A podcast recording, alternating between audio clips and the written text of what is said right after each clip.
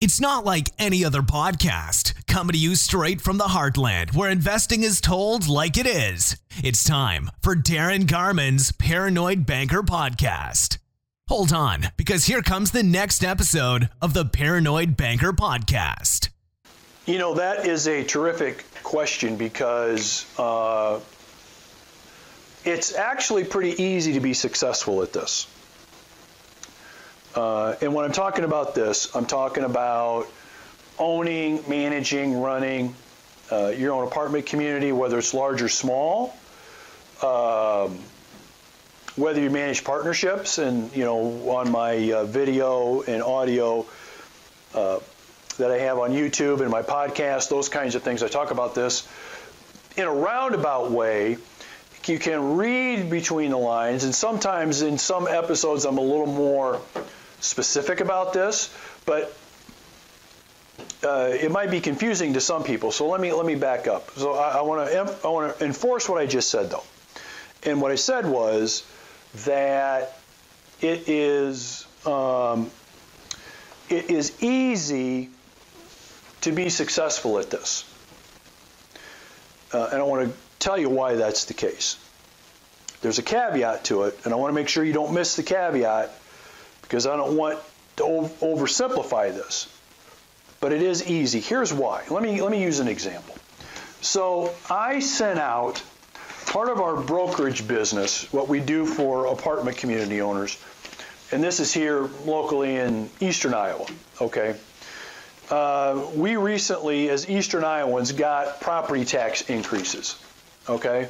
Property tax increases. Of course, if you own your own home or you own a, a property of any kind, you know you're going to get property tax increases, right? However, as if you have any experience with this, some of those increases are pretty slow and consistent. But then you might have a year, maybe it actually goes down, and you're like, awesome, it's down. But then you might have, holy shit, that, that went from here to there, and how can they, where are they coming up with this value, and how come it's so high? So we have, we being apartment community owners in the Cedar Rapids area marketplace, okay? We've just received our increases. And they're freaking huge. The average increase for a multifamily property in a given year is 23% increase. Based on the information I put together, 23%. So think about this.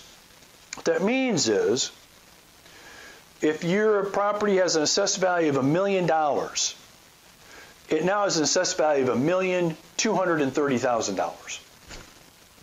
Pretty much okay, in a year.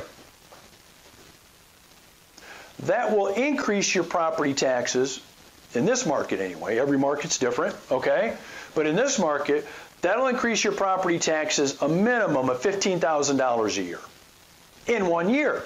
So how many landlords slash apartment community owners do you think have budgeted, have figured out enough increases in their rent, reduction in their expenses to take care of this.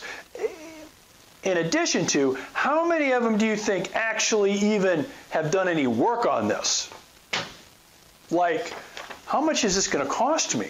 How much more? Or how did they come up with that value? I can tell you how many. So, when I got this letter, I looked at all of our increases. Like I said, it was a little over 20% on average.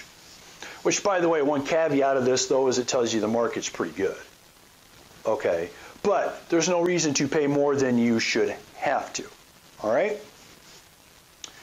So then, when I get this, I sent out a letter to all of the apartment community owners in this market of four units or more.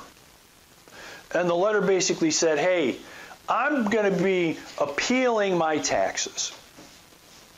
And by the way, if you're a partner of mine, this is the stuff that I do that I don't talk about. That's behind the scenes stuff.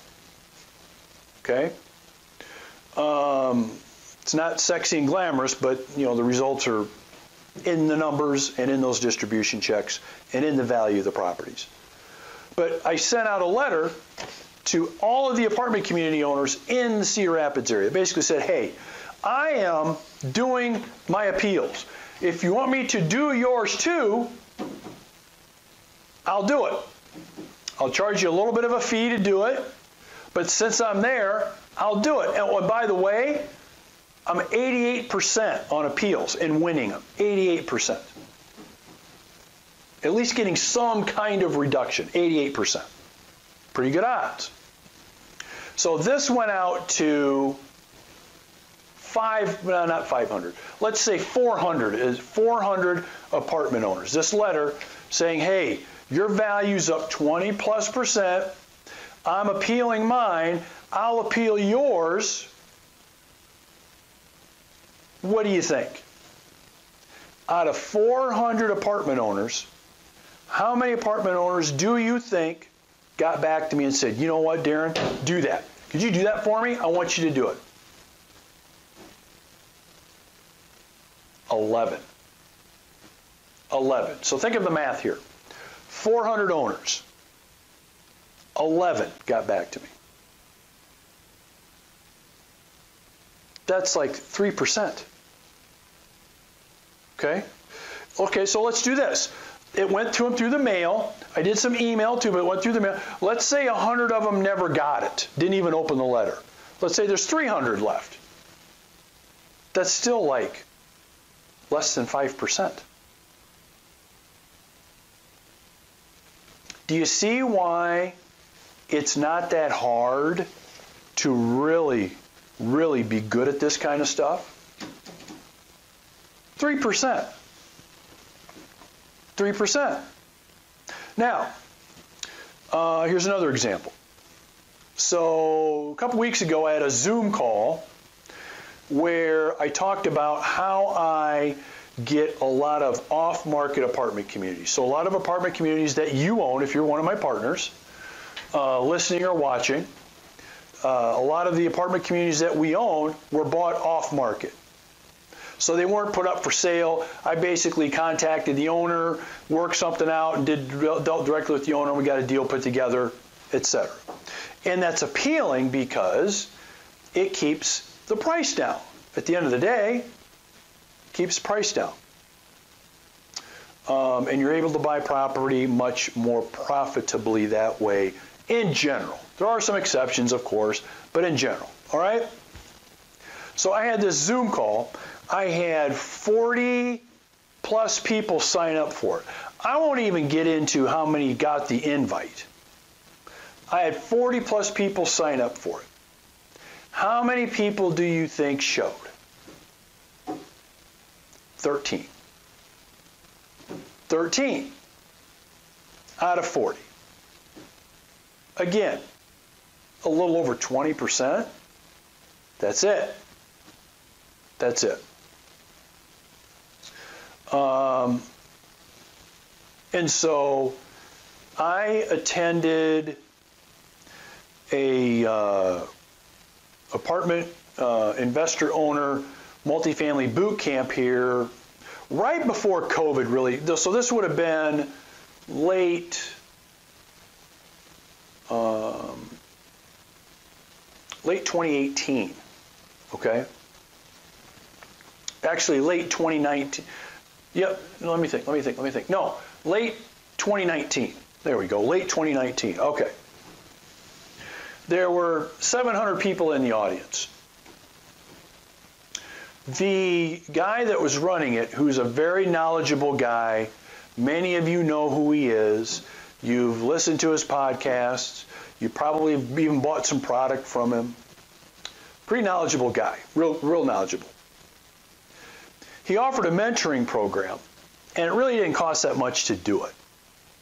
How many out of the 700 do you think actually signed up for the mentoring program? Now remember, they're there to be you guys and do what you do as well as they can do it. How many do you think? 15. 15. So you're seeing my point here. Okay? How and I'll talk to everybody on video right now and I'll talk to everybody listening on audio right now and I'm going to talk to you guys. How many people do you know and that you've talked to that talk about doing something with real estate. Oh, I'm going to invest someday, or I'm going to do something one day, or I'm going to look for property, or I've been looking at property over here, or I've been looking, pro-, and they never do anything. How many? A lot, right? I mean, I could make a long list of people that call me and they say all the shit they're going to do, and then they never do it. Now, as that pertains to multifamily again, you see my point. From a competition standpoint, this is actually pretty easy because no one is really is really willing to do the work. No one's willing to do the work. So it's pretty easy. Okay? We don't have right now the multifamily space is about as crowded as I've ever seen it. Speaking in generalities, I've not seen it this crowded before. But once the economy kind of coughs and things don't go so well, you'll see that go away quick. You'll see that go away fast.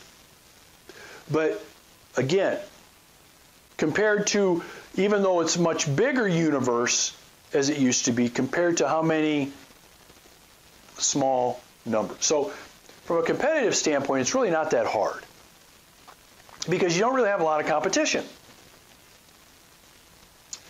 Um, and if you really want to analyze it and get really down to it, this is the case in most everything.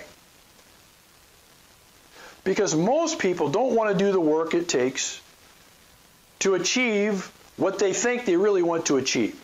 Because once they find out there's work involved and how much it might be, then it's easier to talk and plan and read and watch than to do what? Take action, right?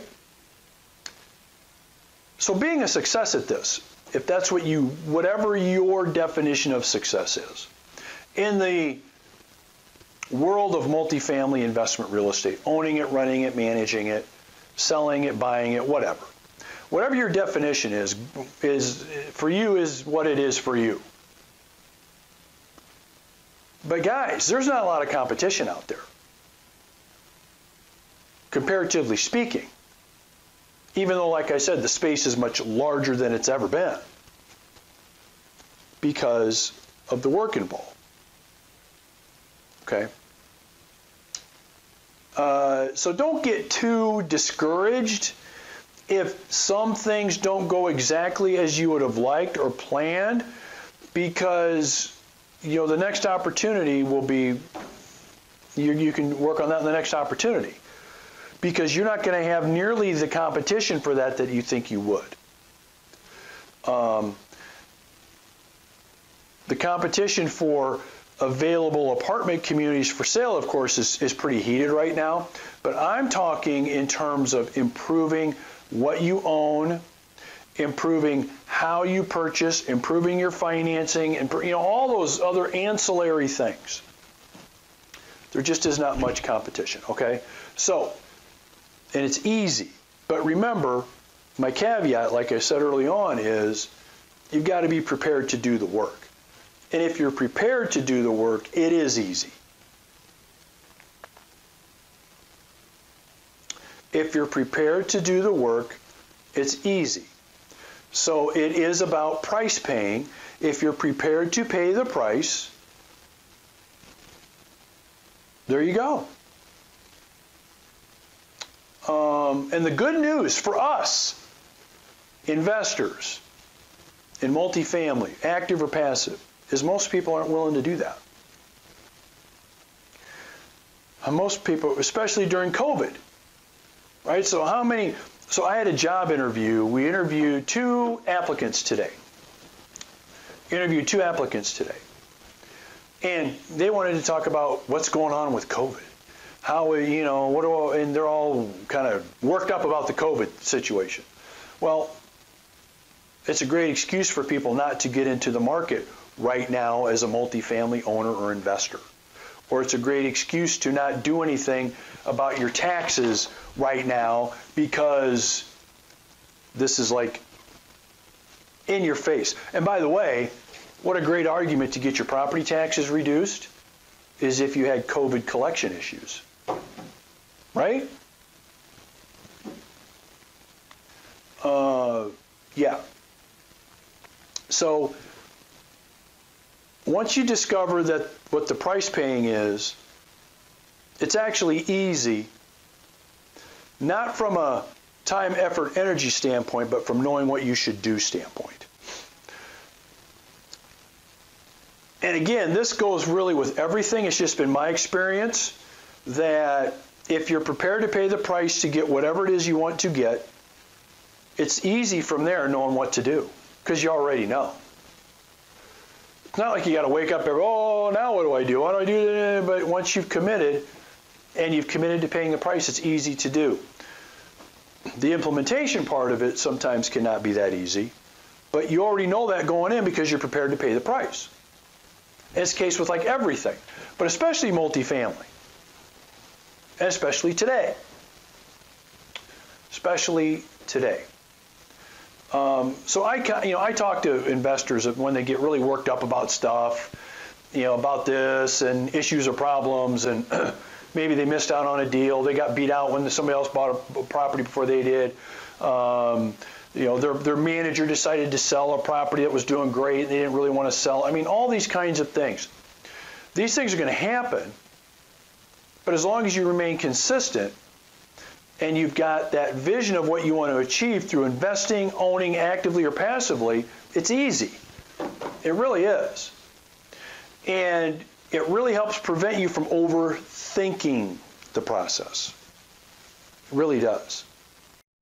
Thanks for joining Darin Garman's Paranoid Banker podcast. For investment questions, comments, or to get in touch with Darin, go to www.garmanblog.com.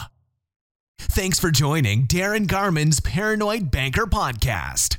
For investment questions, comments, or to get in touch with Darin, go to www.garmanblog.com.